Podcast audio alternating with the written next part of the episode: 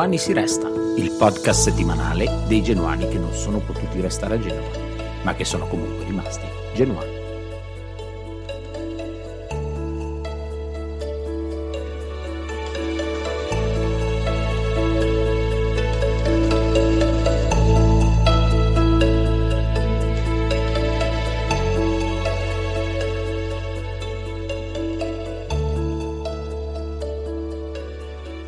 Genuani si resta.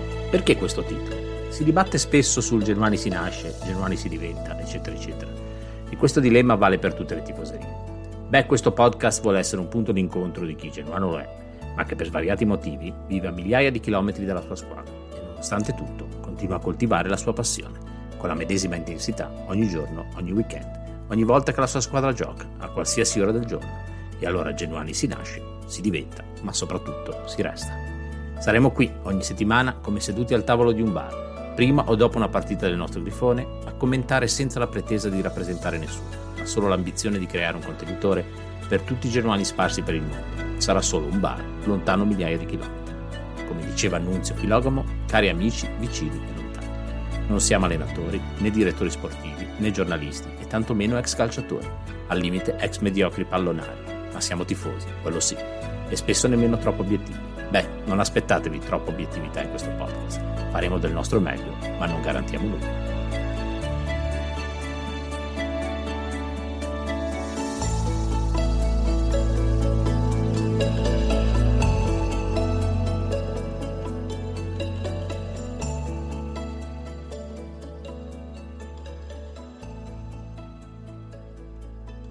Bentornati a tutti gli ascoltatori di Genuani si resta undicesimo episodio e saluto subito i miei compagni di viaggio. Ciao Matteo da New York, Matteo Cevasco. Ciao Gaggi, tutto bene? Tutto bene, tutto bene. E Francesco da Miami. Ciao Francesco. Ciao Gaggi, ciao Matte. Allora ragazzi, questa settimana, come avevamo annunciato, eh, insomma, andiamo in, in, un paese che eh, ne sa di calcio. Ecco. Eh, se l'Inghilterra è il paese che ha inventato il calcio, il Brasile è sicuramente il paese che eh, ci ha, fat- ha, fatto divertire gli amanti eh, del calcio. Vado velocemente a presentare il nostro ospite, la sua scheda. Nasce 44 anni fa a Savona, e genuano quindi dalla nascita, assolutamente, una genuanità trasmessa da suo padre, ricorda che la prima partita eh, fu un Genoa-Roma amichevole eh, a Savona. Si definisce un genuano vero. Eh, giocatori del Genoa preferito eh, di tutti i tempi, Nippo Nappi. Giocatore preferito in assoluto Ronaldo, il fenomeno, ovviamente. E dice di aver giocato a calcio, ma soprattutto a basket. Dicevano anche che fosse un buon giocatore di basket. È sposato, eh, ha tre figli assolutamente genuani e motivo del trasferimento otto anni fa in Brasile una opportunità di investimento.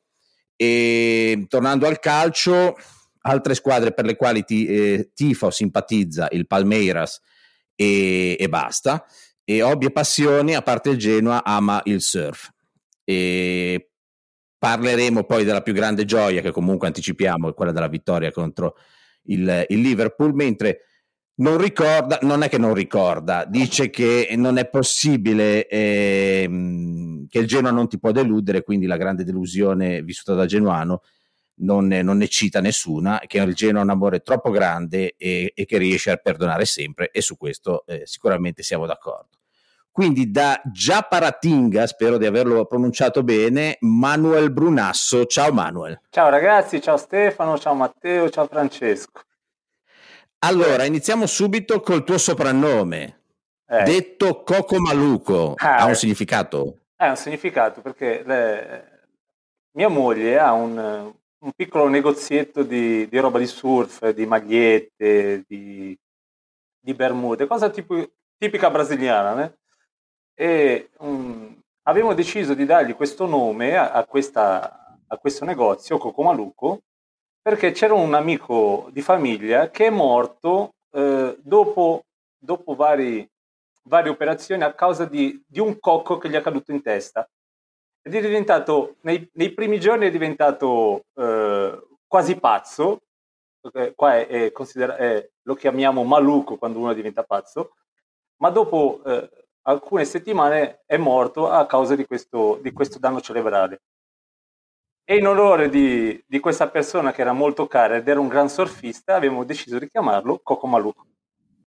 Eh beh, molto molto interessante. Quindi già Paratinga che rimane nella parte est?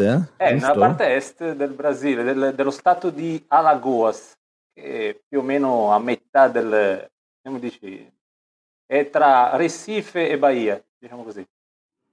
Ecco, io non, non sono molto pratico del Brasile, però eh, raccontaci un po' appunto allora come eh, hai deciso di eh, intraprendere questa avventura in Brasile. Eh, nella tua scheda hai appunto anticipato una eh, questione diciamo di un'opportunità di investimento uh-huh. e mi pare di capire che tu eh, abbia conosciuto tua moglie in Italia però. No, no. E poi vi siete trasferiti. No, no. Ah, No, ho conosciuto mia moglie qua in Brasile in una mia vacanza e sono tornato varie volte fino a quando abbiamo deciso di stare insieme.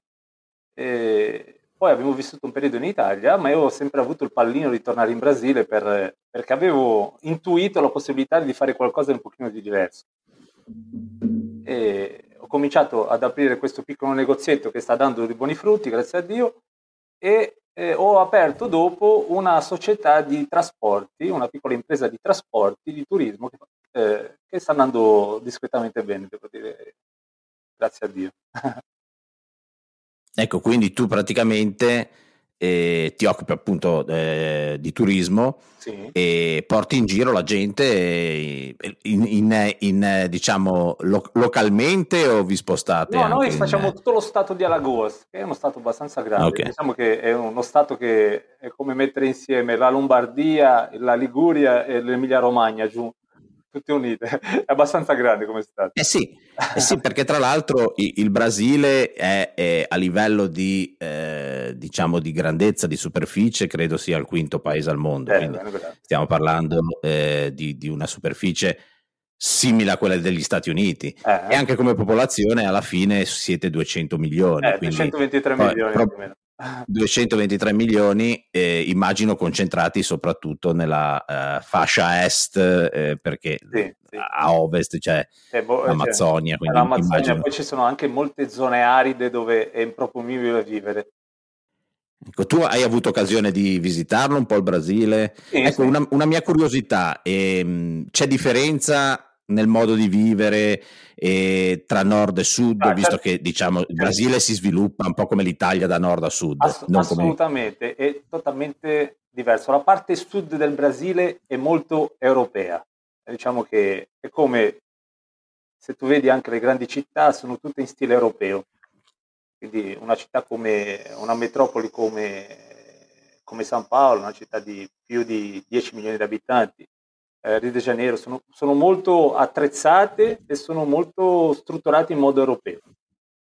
Mentre il nord del Brasile è più, diciamo, più, è più Brasile vero, eh, è più indio, diciamo così, è più, è più caratteristico, è molto più, eh, diciamo che si nota meno la presenza europea.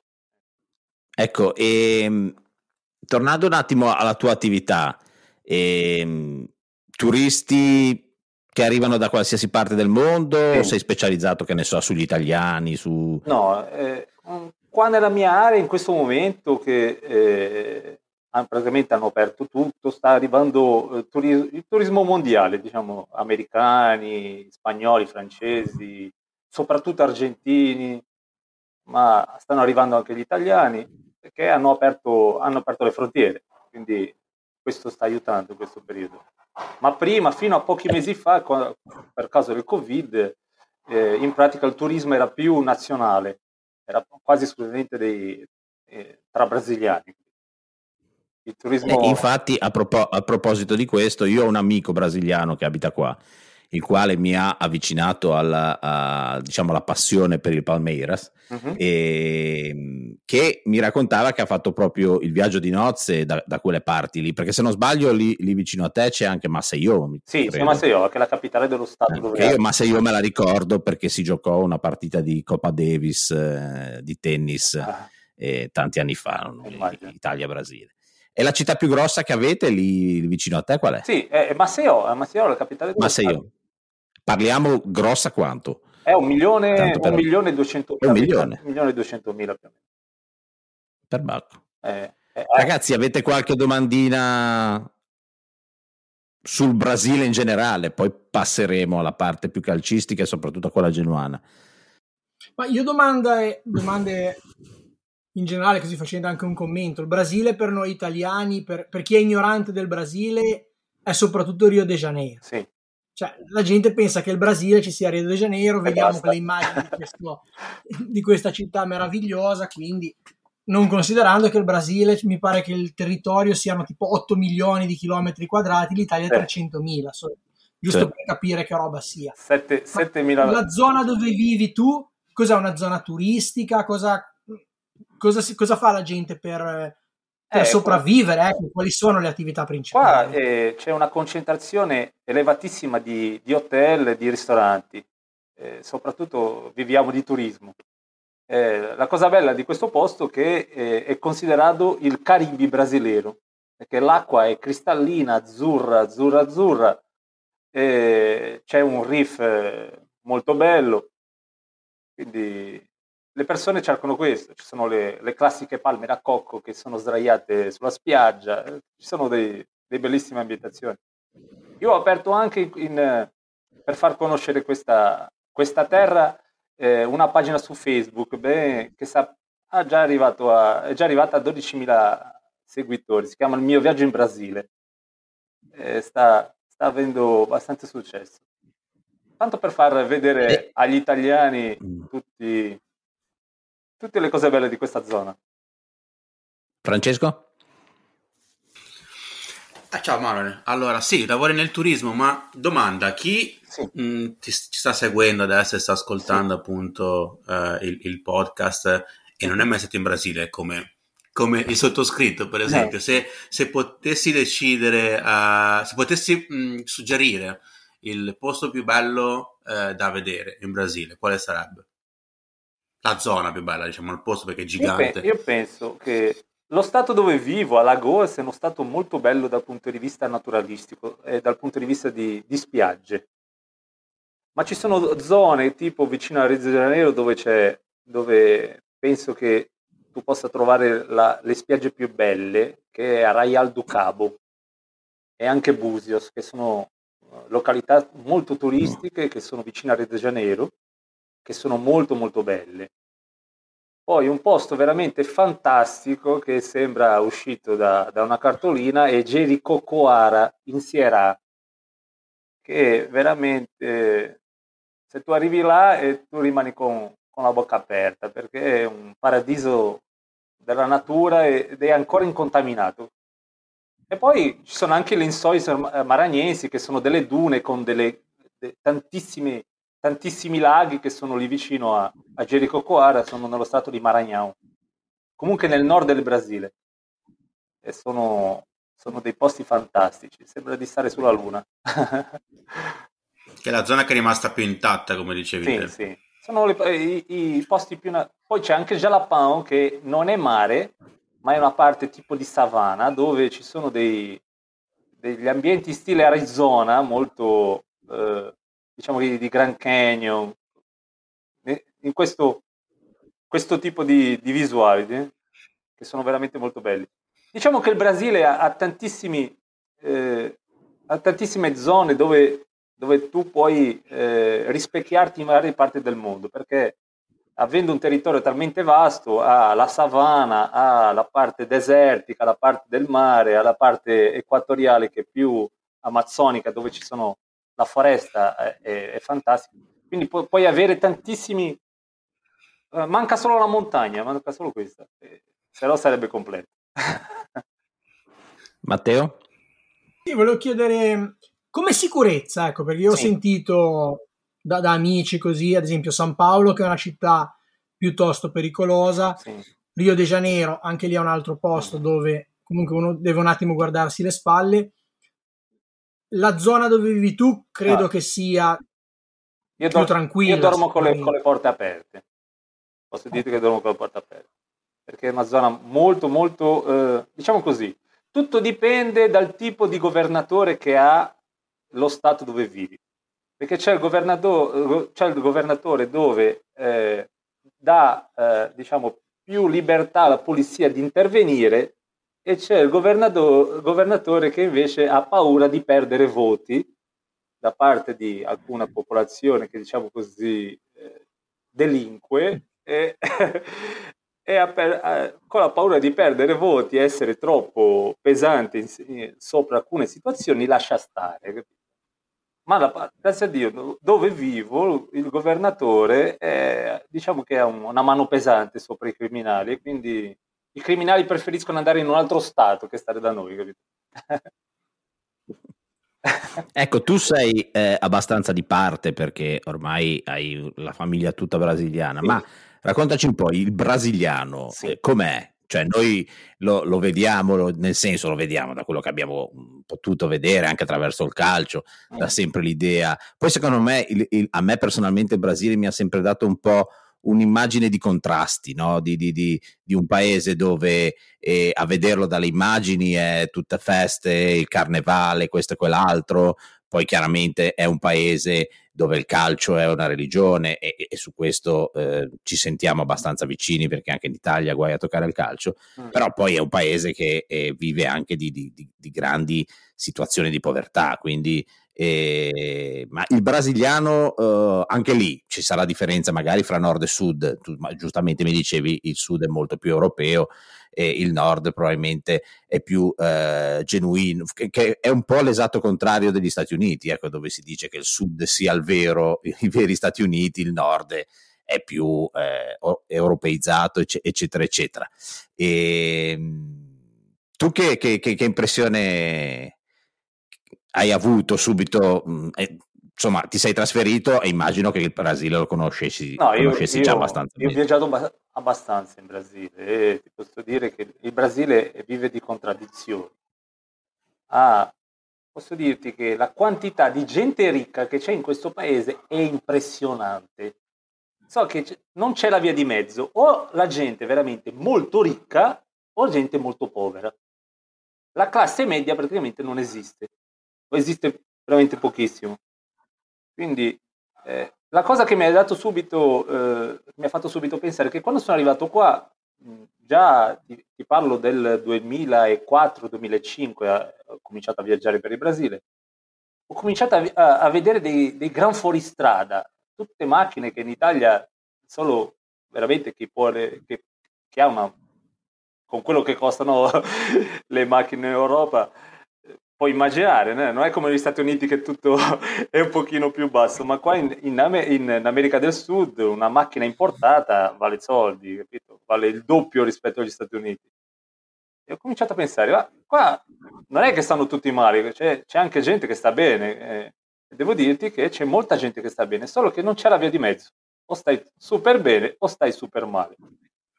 La cosa bella che posso dirti è che anche le persone che vivono diciamo, sul limite della, della povertà, hanno un modo di vivere veramente invidiabile perché hanno sempre il sorriso sulla bocca. È una cosa impressionante. Possono vivere in una favela, vivere vicino a, a un'area de- degradata, ma hanno il sorriso sulla bocca sempre. È, un, è una mentalità, una mentalità che è brasiliana, non esiste in altra parte del mondo. Questo è invidiabile. Quindi a livello, a livello, di cultura tu dici un italiano si, si, trova bene in Brasile. Eh, si deve ambientare. Si deve ambientare. Tipo io, io entro in favela, entro in, in, posti dove un italiano normale non, non, non, entra con paura, ma io entro senza paura. Eh. Un po' perché mi conoscono, comunque le persone sanno chi sono, ma io non ho paura di entrare in posti così. Francesco ha una domanda. No, già invece immagino, tu hai fatto l'esempio appunto della mentalità positiva che c'è sì. brasiliano di per sé per affrontare la vita eh, giornalmente. Il genovese di per sé invece che insomma si sveglia non proprio positivo fin dalla mattina, io immagino che, che abituarsi, abituarsi insomma a questo tipo di mentalità positiva fin dalle 6 della mattina, per te com'è stato ambientarti all'inizio eh, otto anni fa? Subito, subito, guarda, la cosa che mi ha, che mi ha fatto sorridere, quando ho aperto, ti faccio un esempio, quando ho aperto il, il, il negozio di mia moglie, avevo bisogno di personale e avevo fatto, ho messo un, un cartello, cercasi personale e le persone mi avevano chiamato e avevo dato un orario per fare l'intervista di, per essere assunti. Non ce n'è uno, uno che su queste 10 persone non ce n'è uno che sia arrivato in orario. Uno. Questo ti dice tutto sulla mentalità. Vivono tranquilli, no, non c'è fretta, non c'è. Questa è la mentalità del, del classico brasiliano che vive, diciamo, del, dal, a partire dal centro al nord. Poi le mentalità un pochino più eh, centrata sul, sull'orario, sulle cose da fare, sono più eh, chi, chi, vive al sud, che hanno mentalità un pochino più europea. Ma chi vive dal centro-nord del Brasile è tutto in nonchalance, tranquillità. è questo che mi fa impazzire. Subito è stato un trauma, ma poi mi sono abituato. Eh beh, sì, eh, è un po' successo anche a me quando ho cambiato da New York a Miami, non è proprio la similitudine più vicina, però più o meno, insomma, New York e Matteo lo sa, insomma, ci si alza la mattina, corrono tutti, sì. a, qualsiasi ora, a qualsiasi ora del giorno e della notte. E a Miami invece anche mentalmente dire alzarsi, mettersi in macchina, andare, andare a lavoro, la gente no, assolutamente fretta. Eh. Per me riuscirmi ad abituare a, a queste tempistiche col, la non fretta di andare a lavoro, di essere arrivare un pochino in anticipo per cominciare a lavorare su qualsiasi cosa che, eh, che ti aspetta, non esiste. Qua diciamo fondamentalmente è, ha avuto la stessa, la stessa mm, sensazione. Fantastico. Ma torniamo, cioè torniamo, passiamo un attimo al manual genuano, perché eh. poi fondamentalmente eh, ci interessa questo. Ritorno un attimo alla tua scheda, hai citato la tua prima partita che peraltro non era a Marassi ma era a Savona, un amichevole e al Bacigalupo e, e, volevo un attimo sfidare il nostro Matteo, vedere se si ricorda questo Genoa-Roma giocato l'8 agosto dell'88, mi pare. Eh, sì. No, 6 agosto 88, ore 21. Era il precampionato della promozione S- con Scoglio, probabilmente. Eh. Esatto, esatto. E ti posso citare la formazione del Genoa che era Gregori Torrente Gentilini, Onorati Caricola Biagini, Rotella Ruotolo Briaschi di Carlo Fontolan. E da lì Scoglio si incazzò e disse... E nella Roma giocava un tal Signorini. E da quel momento Scoglio si incazzò e disse o mi comprate, mi comprate Signorini, faccio i famosi 50 punti. 50, 50, 51, non lo so. Sì, non me la ricordo, mi ricordo che in quel periodo si giocava al Bacicalupo perché sì. lo stadio era sotto, c'era la ristrutturazione premondiale, quindi stavano facendo, mi pare, delle, stavano demolendo qualcosa e quindi non era ancora, non era ancora agibile. E stavano anche finendo, sì, stavano finendo di costruire, ve lo ricorderete, che lì andavano a metà, avevano, avevano sì, sì, costruito la prima metà e quella stagione lì mi pare che Genoa Cosenza o Genoa Monza ci fu l'inaugurazione della prima metà nuova dello stadio. Sì. Quindi le prime partite giocarono ad Alessandria con la Regina. Sì. E, e, poi iniziò dopo due o tre giornate il Genoa a giocare a Genova. Ecco. Io ricordo al, al Baci Galupo di aver visto un amichevole, direi l'anno dopo, e Genoa-Torino con l'esordio di Aguilera e Perdomo. Eh, l'ho visto. che visto, subito visto. Aguilera mi impressionò, Perdomo un po' meno, che, che, doveva essere dei due quello più forte. Quella lì me la ricordo, quella lì col Torino me la ricordo, quella con la Roma sinceramente... No, con la Roma non c'era andato. Comunque per chiudere Genoa-Roma finì 2-1. E andò in vantaggio il Genoa con un autogol di Renato Portaluppi e pareggio di Föller e poi all'87 segnò Davide Fontolan questo per... Eh, quindi allora Manuel Genuano a Savona, eh, genuano dalla nascita, eh, papà genuano, raccontaci un po'. Guarda, eh, nel periodo che ero piccolo eh, il Genoa, il, Genoa, era sempre in, in, in, nelle ultime posizioni, o in Serie A o in Serie B. ed era un, veramente un soffrimento perché erano tutti sandoriani, era, ero accerchiato, nella mia classe erano tutti sandoriani, mio Dio. Eh, volevo scomparire, ma tutte le volte che perlomeno riuscivamo a vincere una, un, un, derby sembrava, per me era come vincere la lotteria, questa era la cosa buona. Cosa vuoi farci? Vita di genuano. Ma tu, ma tu, da Savona venivi anche a Genova a vedere le partite? Eh, dopo, dopo, quando ho cominciato l'università, eh, praticamente sono stato allo stadio tutte le domeniche. A cominciare dai 17 anni e mezzo, sempre sono stato allo stadio. Quindi eh, il ricordo più bello ovviamente è Genoa-Liverpool, eh. che ne abbiamo già parlato, ed era anche l'anniversario po- pochi giorni fa. E invece i ricordi brutti li, li, li vuoi cancellare proprio? Ah Ce ne sarà uno su tutti. Allora, guarda, eh, sto pensando. Ricordo più brutto, adesso non, non ricordo l'anno, ma eh, poi è stato, un der- è stato un derby, è stato un derby che gente, abbiamo perso 2 o 3 a 0. Eh, un derby di questo tipo. Non, non, ricordo l'anno, ma ho sofferto, eh, ho sofferto tantissimo. Veramente sofferto. Perché quando, hai, quando, tu vivi a Genova, vivi a Savona, i, i, tuoi amici o sono genuani o sono sandoriani, non è che c'è molta differenza. E quindi la pressione è a mille, non puoi farci niente. Ah, quello sì. Eh, per chi è nato e cresciuto a Genova eh, è ancora peggio. È ancora peggio. E quindi poi ti trasferisci in Brasile, la prima cosa che fai eh, ovviamente è creare un Genoa Club eh, Brasile. E qua abbiamo un gruppo di, di, di, di persone che ne, non ti favano Genova, ma ti favano per altre squadre, ma li ho coinvolti e adesso ti fanno Genova. sono, tutti origini, sono, tutti italiani, erano della zona di Bergamo, eh, bresciani, che sono venuti in pratica a svernare qua dopo che si sono... Eh, sono entrati in pensione. Li ho, co- ho coinvolti, adesso fanno parte del Genoa Fans Club Brasile.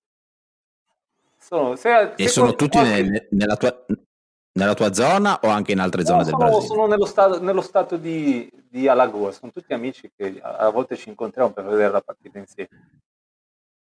È molto, molto eh beh, quindi gente di Bergamo che ancora oggi, invece di tifare l'Atalanta, eh, ti fa Genoa. Beh, hai, io, hai fatto un'opera io, di, io di, proselitismo veramente encomiabile, direi. Li ho convolti, li ho convolti. Li paghi, li stai pagando, di la verità. No, non li pago, no, li pago, io li pago in churrasco, questi li pago in churrasco, questo sì. E eh beh, eh beh, insomma, non è... E devo quanti ammettere. siete? Siamo 54 adesso iscritti. Porca miseria. È veramente eh, un, be- se qualcuno, bel se qualcuno che abita in Brasile. Come te, qualche diciamo ligure genovese ce n'hai nel club o sono tutti, tutti no. bergamaschi che... no ce n'ho oh, se, gli unici liguri genovesi che sono nel club sono i miei parenti.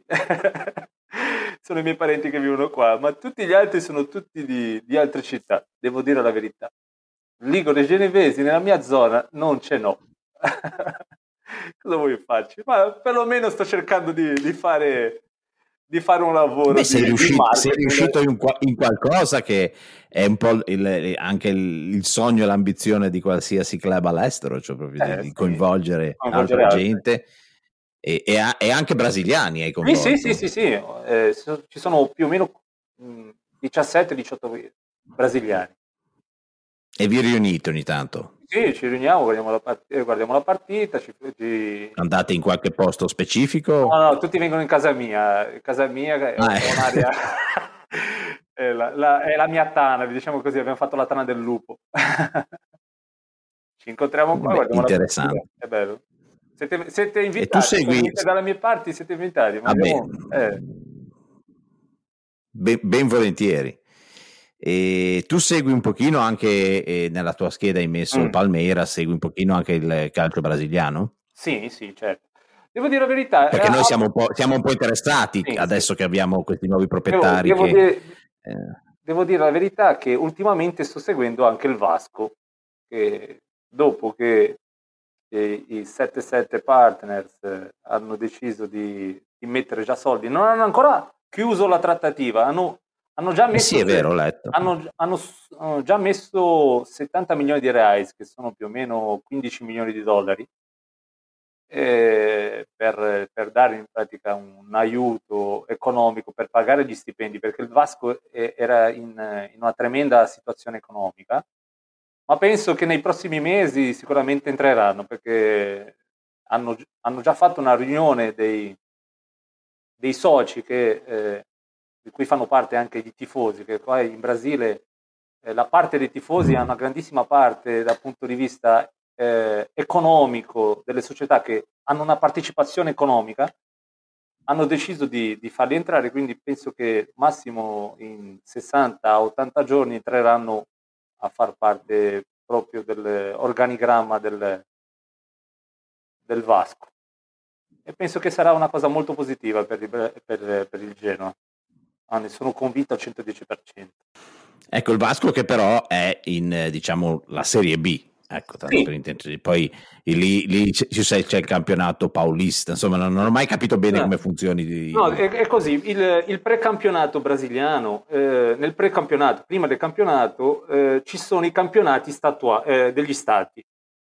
Eh, vari stati hanno, hanno, vari team di Serie A, hanno vari team di Serie B e fanno un campionato dentro lo Stato che in pratica è una preparazione al Brasileirão. Quindi è una sorta di campionato interno dei vari stati. Ed è in e quindi Vasco da Gama fa... fa Rio de Janeiro, quindi sta con Flamengo, sta con Fluminense, sta, eh, sta con, wow, sta con, sta con, con varie, varie equipe di vari team di comunque di, di, classe alta, da Serie A e Serie B. Sono, è un campionato molto buono, diciamo così. È una buona preparazione. Ma il Vasco de Gama è nella Serie B del Brasile Rao? Sì, sì. Ah, ti spiego, il Vasco de Gama è sempre stato un, un'equipe come diciamo il Milan, il, il, la, la, Juventus, è comunque uno di quei team che ha dal punto di vista di scudetti e di, di coppe è, sempre, è uno dei, dei, migliori del Brasile. Solo che la situazione economica del, del Vasco l'ha portato a non, non poter fare una compagnia acquista de, decente ma dal punto di vista di struttura e da, dal punto di vista di settore giovanile è uno dei, dei primi tre del Brasile, soprattutto il settore giovanile, che ha veramente dei, dei diciamo che un, dopo il Palmeiras e il Flamengo c'è il Vasco come settore giovanile. Ecco, Quindi, ecco secondo te eh, come sta il calcio in Brasile? Nel senso, e noi siamo cresciuti negli anni Ottanta dove insomma il Brasile eh, ha regalato grandissimi campioni, pensiamo ai Zico, Socrates, eh, Eloi, per carità, eh, e poi anche ne, ne, negli ultimi anni insomma hanno, hanno sempre da, da, da, da, Ronaldo il fenomeno, lo stesso Neymar voglio dire, però insomma, ha vissuto un po' di crisi, credo anche legata anche alla, alla, alla crisi del paese, eccetera, eccetera.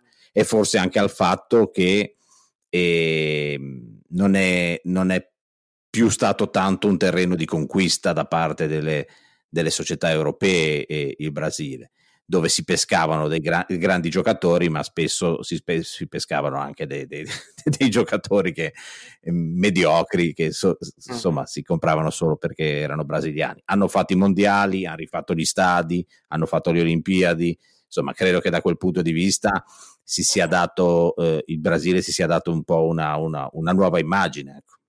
Ah, guarda, penso che il, il, la colpa eh, più grande che ha il Brasile come, come sistema calcio sia quello di, degli sponsor, soprattutto nella nazionale. Devo dirti che ci sono dei giocatori che non meritano di stare in nazionale in Brasile. Perché se tu guardi nel Brasile erano, sia di, di, Serie B e di Serie A, ci sono giocatori che si, si mangerebbero tranquillamente alcuni giocatori che sono nella, nella, nell'equipe della selezione brasiliera.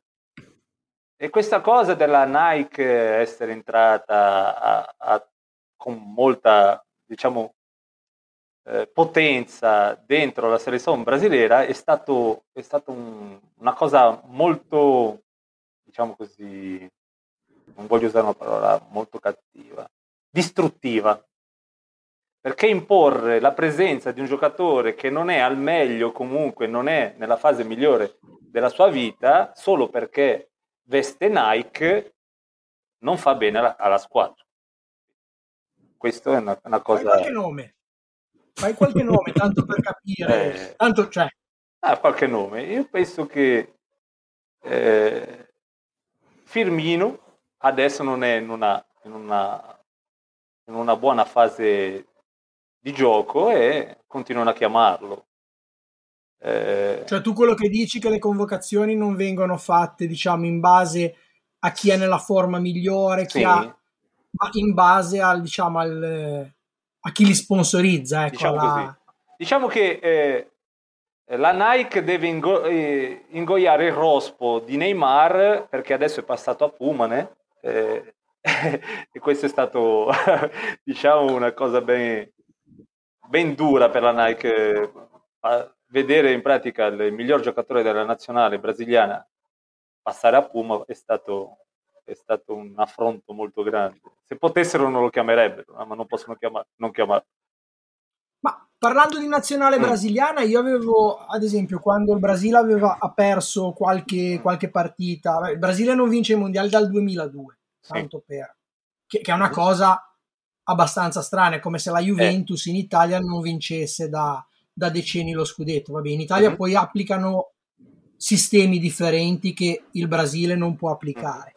Però io mm, quando leggendo articoli, ecco perché non ho mai avuto contatti diretti con brasiliani o non conosco il Brasile come, come nazione, però ho sempre letto che ai brasiliani non piace il Brasile che abbia uno stile di gioco europeo, tipo un giocatore come Felipe Melo per i brasiliani che, che vesta la nazionale del Brasile è una bestemmia. Mm. A loro interessa comunque vincere, ma non solo, anche far vedere il gioco bonito, come dicono, sì. quel famoso motto che era stato usato anche dalla Nike per quei famosi mm. spot mm. quando c'era Ronaldo. Ecco. Adesso com'è l'attesa per questo mondiale, vabbè, in Qatar, in questa nazione fake, chiamiamola, che non, non si può neanche considerare. Ecco, è, un, è un mondiale un po' strano, giocato a novembre, mm-hmm. giocato in una nazione senza nessun tipo di tradizione, non dico solo calcistica, proprio zero tradizioni, mm-hmm. un mondiale comprato dal denaro.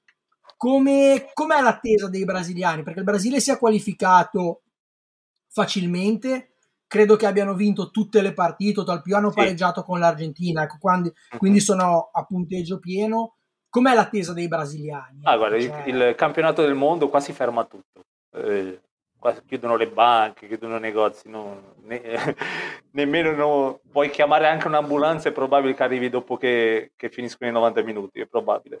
Quindi dal punto di vista di ansietà, il brasiliano vede i mondiali come un momento veramente per, per esplodere, per essere felici.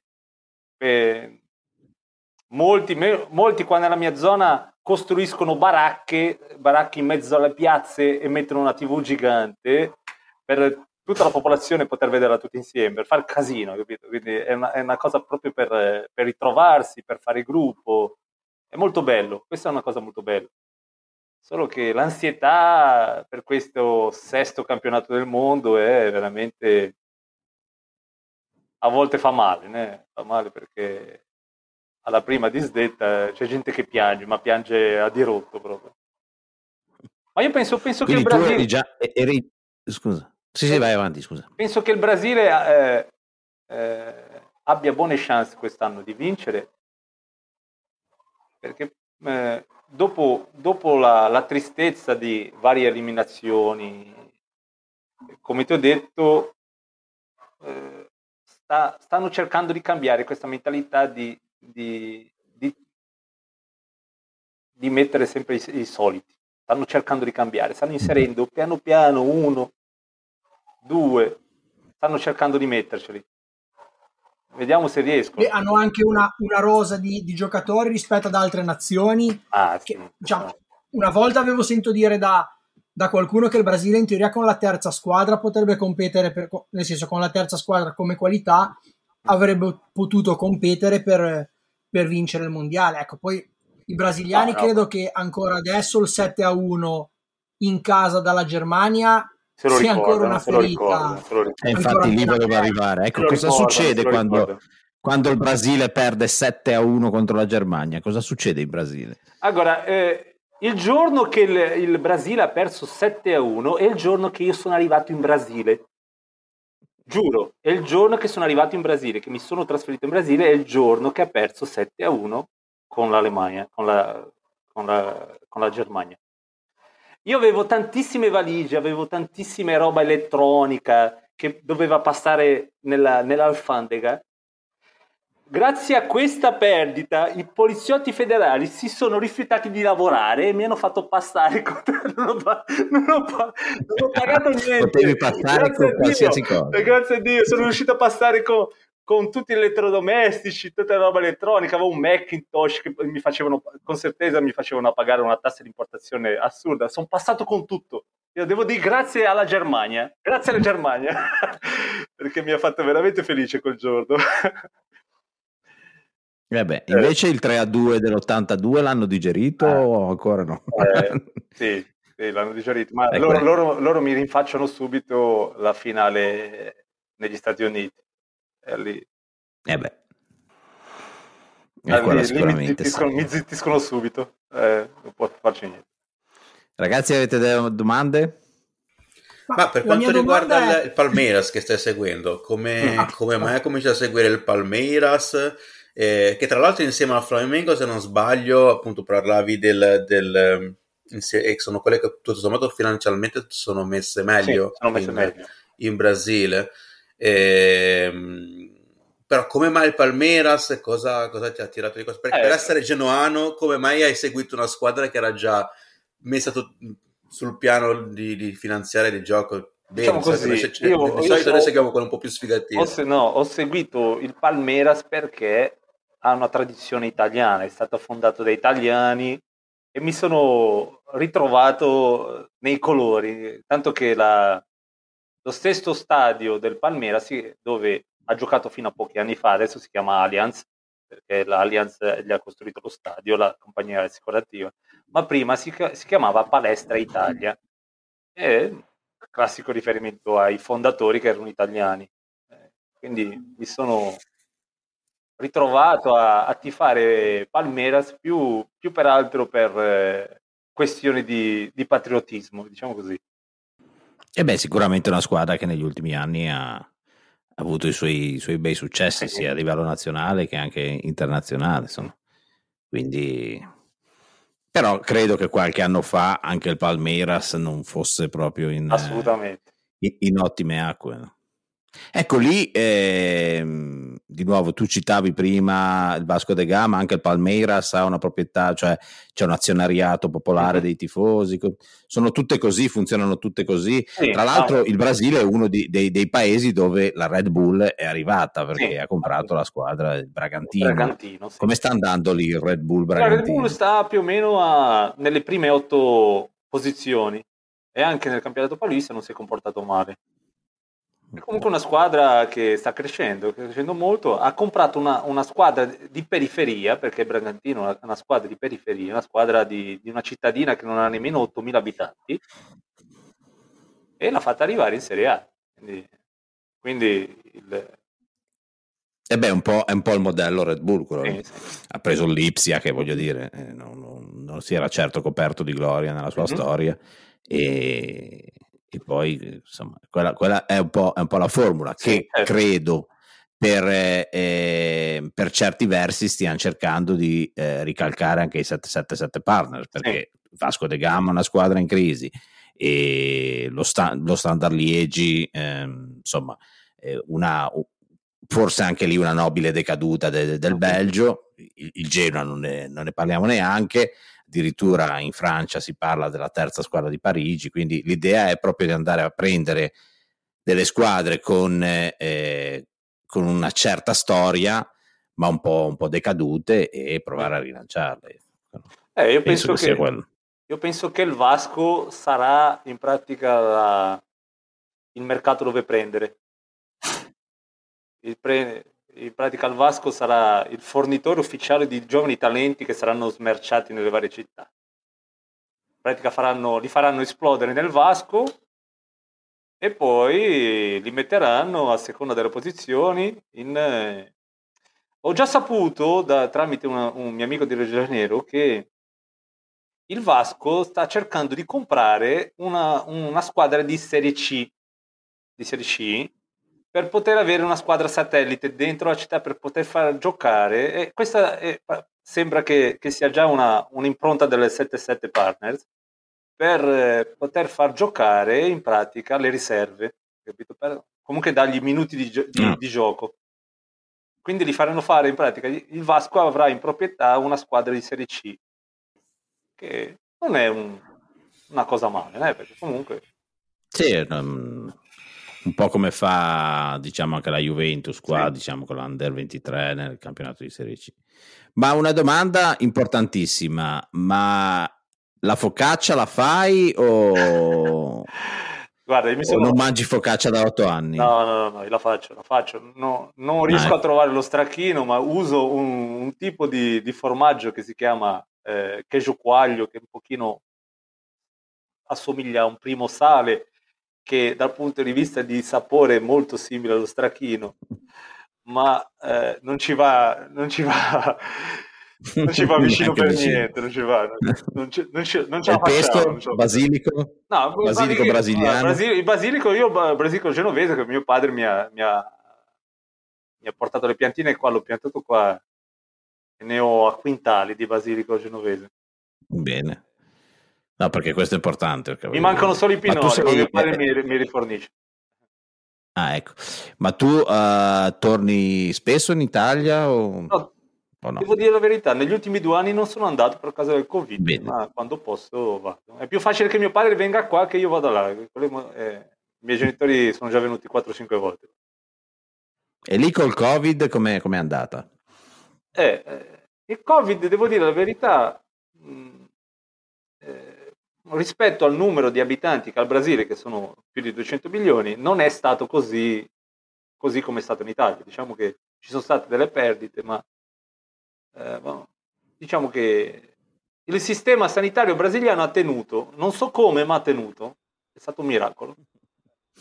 Mi pare di intuire una poca fiducia nel sistema sanitario, no, no, no, sanitario brasiliano devo dirti che anche in Italia non è che stanno tanto bene, perché mia madre, mia madre faccio un esempio, mia madre è, è caduta, si è rotta un, un, braccio nel 2021, gli hanno dovuto mettere una placca a novembre, questa, bla, questa placca nel braccio doveva essere tolta nell'ultima settimana di dicembre, siamo praticamente ad aprile e ancora questa placca sta nel braccio di mia madre. E a Savona non è in, in, sì. in Burundi, eh, quindi il sistema sanitario italiano non è che sta tanto bene, tutto ok come è quasi brasiliano. No, beh, diciamo sicuramente che... eh. col Covid, eh, a parte va bene, Italia è sempre stata famosa per le prenotazioni eh. di, di, di, di, analisi particolari a mm. sette mesi, otto mesi eh. dopo, però eh, credo che col Covid si, sia, sia, stato tutto rallentato e peggiorato. Francesco?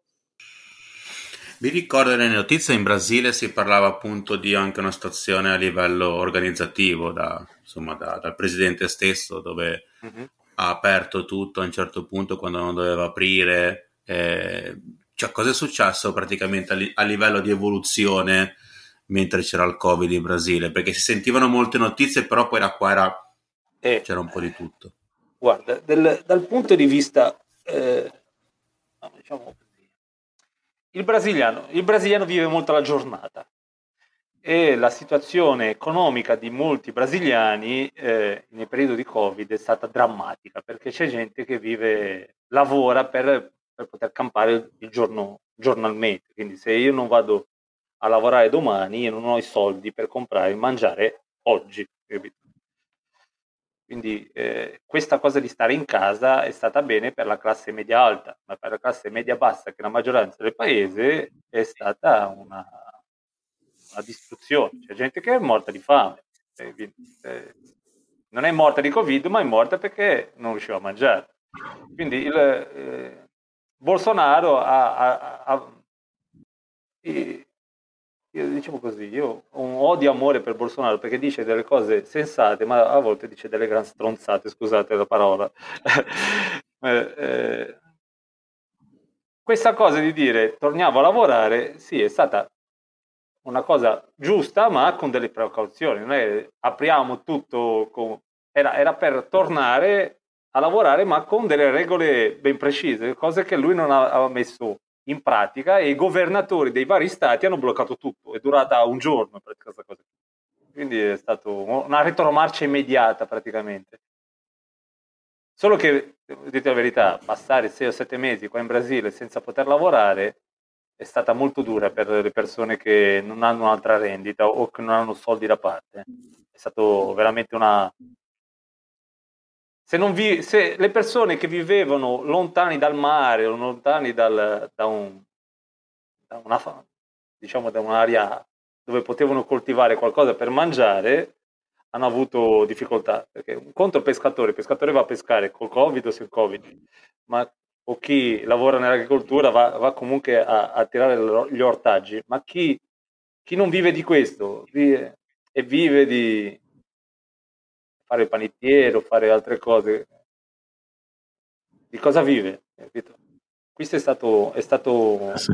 una cosa molto pesante, ma grazie a Dio è passato. Ma torniamo un po' al calcio. Allora, eh, questa è la settimana di sosta per la nazionale. Mm Immagino che in Brasile saranno felici che l'Italia non ci sia o, no, o tanto pensavano comunque di ammazzarci lo stesso. Di, di, di, eh, posso dirti, eh, eh, erano, eh, volevano batterci, volevano batterci e sono stati molto, molto tristi.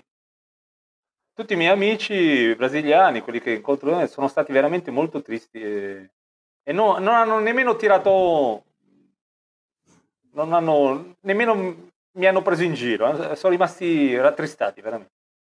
Volevano, volevano, Beh, poi, poi... volevano, un campionato bello, capito? Un campionato senza l'Italia. No, anche perché eh. poi tutto sommato saremmo i campioni d'Europa, quindi voglio dire, eh, immagino che anche per il Brasile sarebbe stato bello vincere il mondiale battendo anche i campioni d'Europa. E invece purtroppo non sarà così. E detto questo, quindi è la settimana di sosta, non, non, non ci sono state partite del Genoa, però parliamo un po' di Genoa. Uh-huh. Allora, raccontaci un po', Manuel, come, come ti senti, come, cosa, cosa, ne pensi di queste ultime otto partite? Ce la faremo, non ce la faremo? Sei ottimista? E... Tanto tu hai detto che si perdona tutto al Genoa, però voglio dire... No, io penso... Come la vedi? Eh, sono un pochino ottimista, non sono tanto ottimista, ma un pochino sono ottimista, diciamo così. Vedo, vedo, una squadra un pochino più carica dopo questa vittoria che ha fatto bene al morale e sono un pochino preoccupato dalle seguitrici che hanno una, una, una partita in meno eh, da quanto ho visto. Già, e chissà quando la giocheranno tra l'altro. la giocheranno, quindi la giocheranno magari anche quando il campionato è quasi finito e sarà molto complicato anche rapportarsi rispetto a questi, a questi punti guadagnati o persi. Quindi penso che sono ottimista. Anche se le, le, prossime, le prossime partite saranno dure, il Genoa ha fatto vedere che non ha paura delle grandi e, e comunque un punticino con le grandi le tira fuori. E sono abbastanza d'accordo anch'io. Come, come dicevo i giorni scorsi, il, il calendario fa paura perché mm-hmm. insomma, andiamo veramente a incontrare delle, sulla carta delle, delle squadre che, che sono più forti e che potrebbero ancora avere qualcosa da dire. Eh, però è anche vero che il Genoa effettivamente sta dando dei segnali ed essere in forma, correre più degli altri, essere eh, così concentrati, uniti in questa ultima fase di campionato eh, vuol dire tanto e anzi spesso è, è la chiave vincente. Il problema è che effettivamente di punti bisogna farne parecchi e le partite sono sempre di meno. Voi ragazzi cosa ne pensate? Beh, io visto, abbiamo, prima della pausa stiamo, abbiamo preso questi tre punti che ci ha portato a pari merito con la terzultima, che ci ha dato sicuramente una carica eh, positiva, eh, però allo stesso tempo sono d'accordo con voi, insomma le, le partite che abbiamo davanti non, non, sono semplicissime, anche le non grandi, diciamo tra virgolette, ci daranno del, del filo da torcere, eh, però è a livello, a livello di, di carica positiva si vede, si vede tanto nella squadra, nel mister, c'è voglia di fare bene. Uh, questa pausa ci aiuterà anche a recuperare chi uh, non c'era come disponibile, come anche Kuban, che a questo punto uh, diventa, diventa indisponibile, cioè disponibile per, per, per, giocare titolare e questo sarà grande, un grande rientro per noi. Però sì, a, a livello motivazionale ci siamo, eh, siamo lì lì, è vero che è ancora difficile, è ancora lontano, però ci si crede. Io, io... Ah, sì, scusa. No, no, no, puoi parlare, scusami Matteo. Non voglio interrompere. Vai Manuel, vai Manuel. Io penso Poi che i, i 7-7 hanno fatto un, una campagna pisti buona, ma hanno fatto un grande errore a non comprare un attaccante buono. Perché se no puoi avere una grande difesa, un buon centrocampo, ma se non hai qualcuno che la mette dentro è difficile.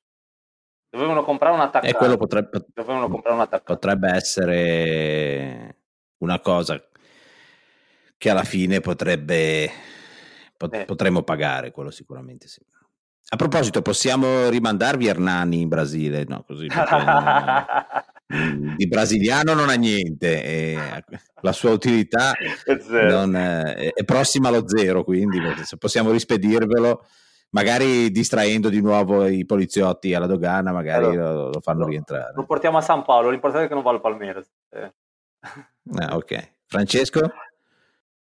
Aveva una no, a, a, sì, no, una, una, una, battuta veloce a livello di giocatori genuani brasiliani, ma eh, Zelov mi viene in mente, tra l'altro, che tra l'altro non, non, so, non, so, sincer- non so sinceramente per quale motivo hanno comprato Zellov? Perché Zellov non se lo caga nessuno qua in Brasile, non se lo, non se lo cagava nessuno anche prima. Hai capito? Non so perché hanno comprato Zellov.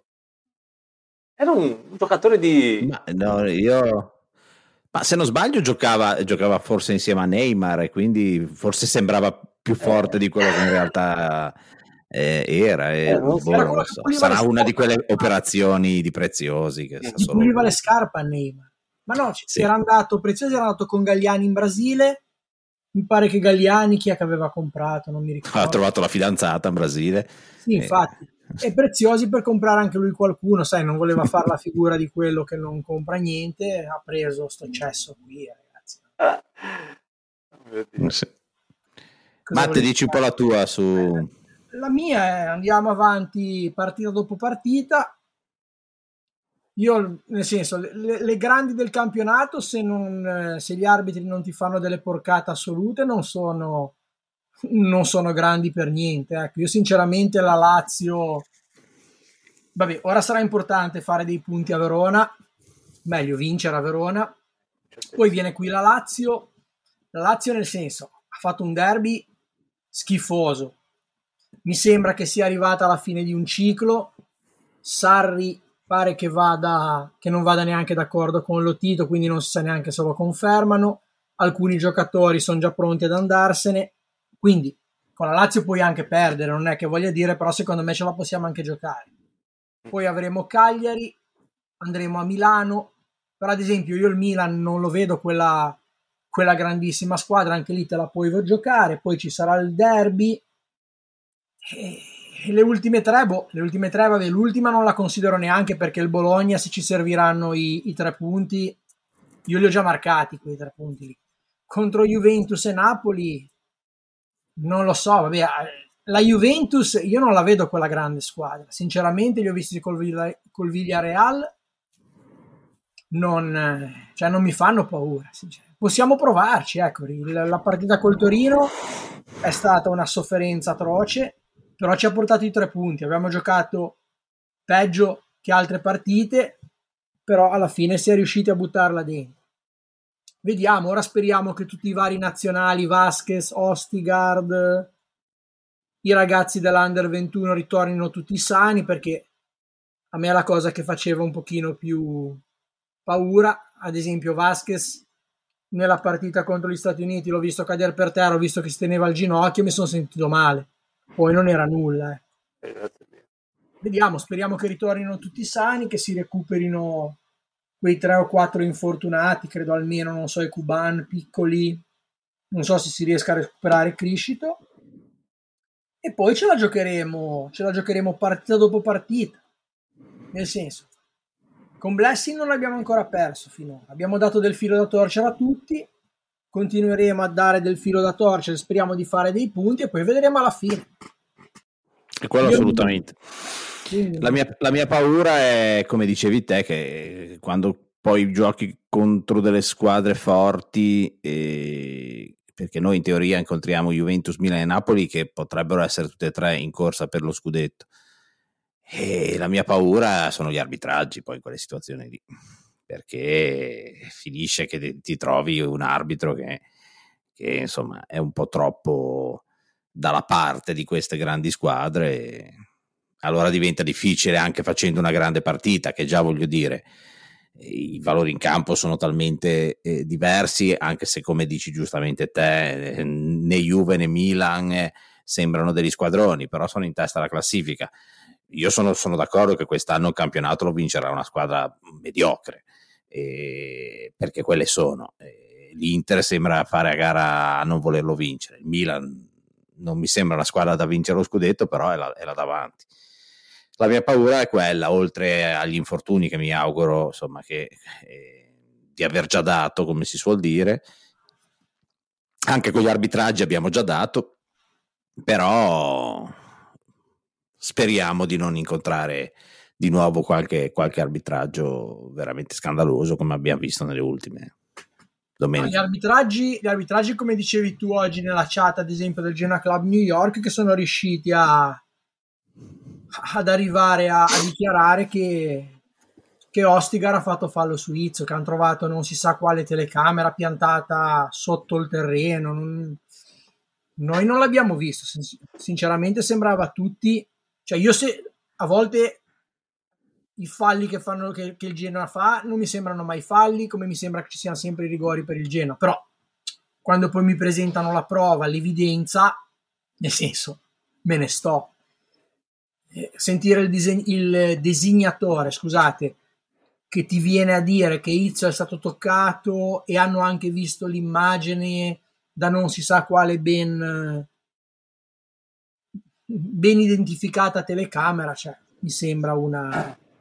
E sono, sono, ecco. sono, segnali preoccupanti perché vuol dire che come al solito non ammettono l'errore e, e, e che comunque eh, appunto eh, potrebbe essere che la prossima volta ne, ve, ne vediamo un'altra di, di queste schifezze qua. Sai, anche l'eliminazione della nazionale adesso ha creato una situazione nel calcio italiano che sarebbe meglio che cercassero, come si dice, di fare le cose bene. Ecco.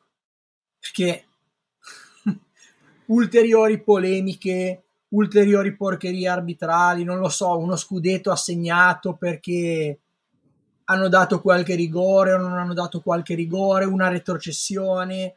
Purtroppo i segnali non sono positivi perché io non capisco adesso in, questi, in questa pausa come mai non si sia ancora deciso quando verrà recuperata Salernitana Venezia o le altre 4-5 partite mi pare che siano che non sono state disputate causa diciamo covid causa omicron ecco sarebbe, sarebbe l'ora di, di cambiare registro ma in tutto cioè sì, Però... che poi queste, queste, squadre qua stanno anche facendo dei ricorsi aggrappandosi, non so, l'Inter vuole la vittoria col Bologna, quell'altro eh, la vuole, che, l'Udinese la vuole con la Salernitana.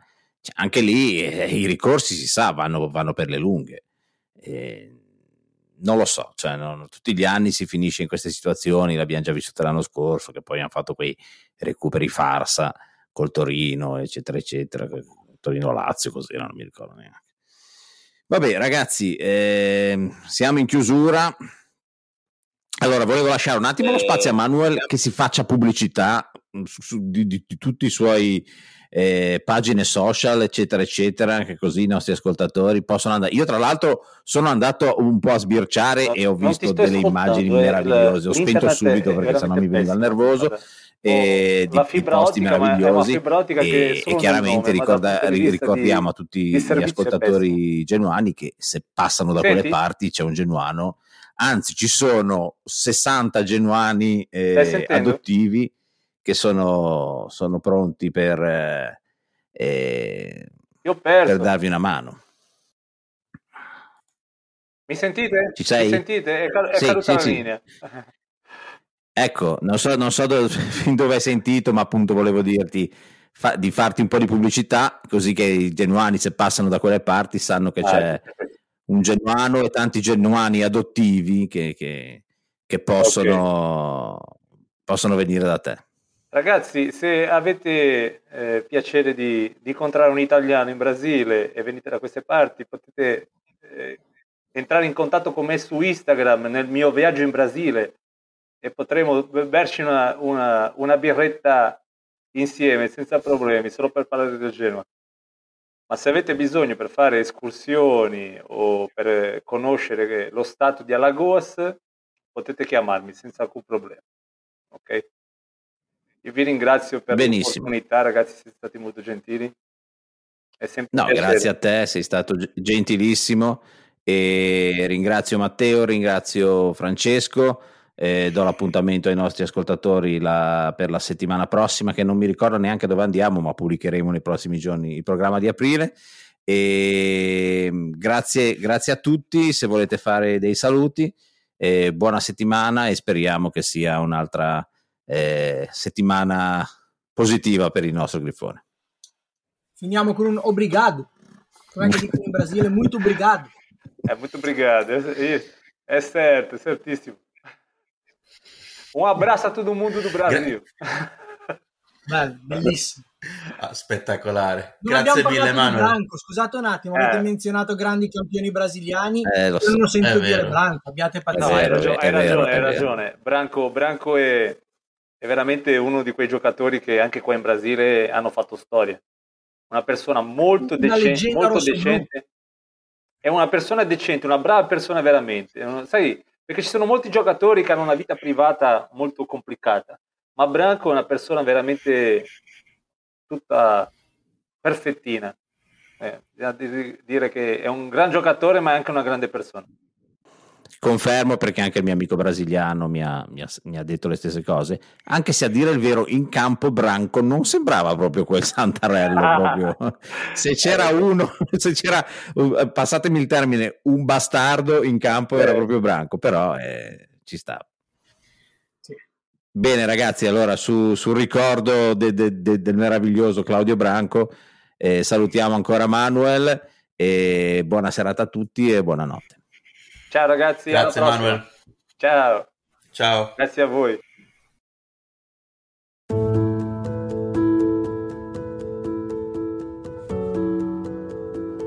Avete ascoltato Genuani si resta. Grazie per l'ascolto e arrivederci alla prossima settimana.